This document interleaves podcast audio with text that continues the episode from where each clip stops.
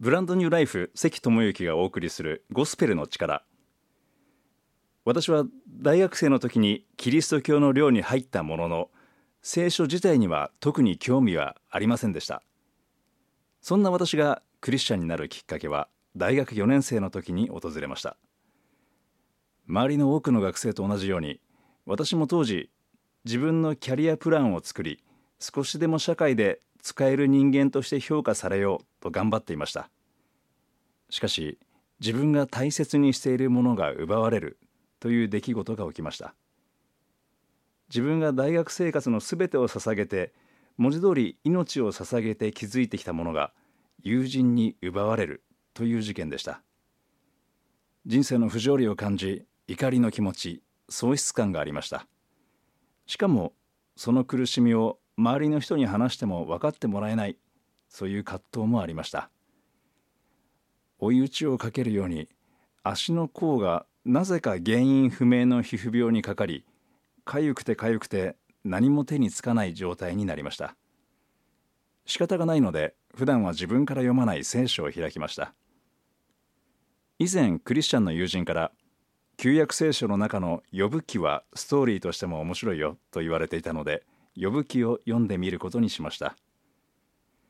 呼ぶは自分の家族や財産信用を悪魔に奪われて皮膚病で苦しむ人の物語です。かゆみで苦しむヨブが自分の境遇と重なりました。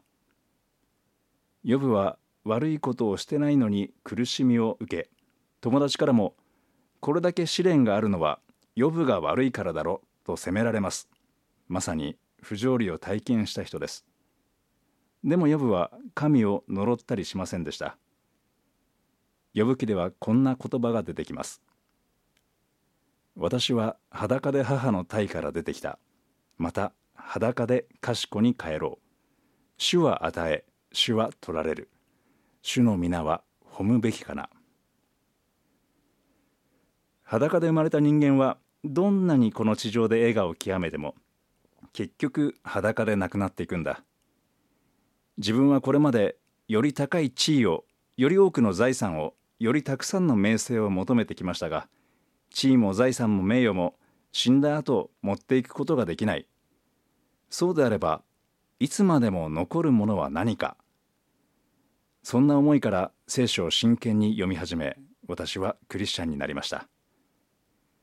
では私が今やっているキリスト教のブランドニューライフ新しい命という活動はどんな意味があるのでしょうか？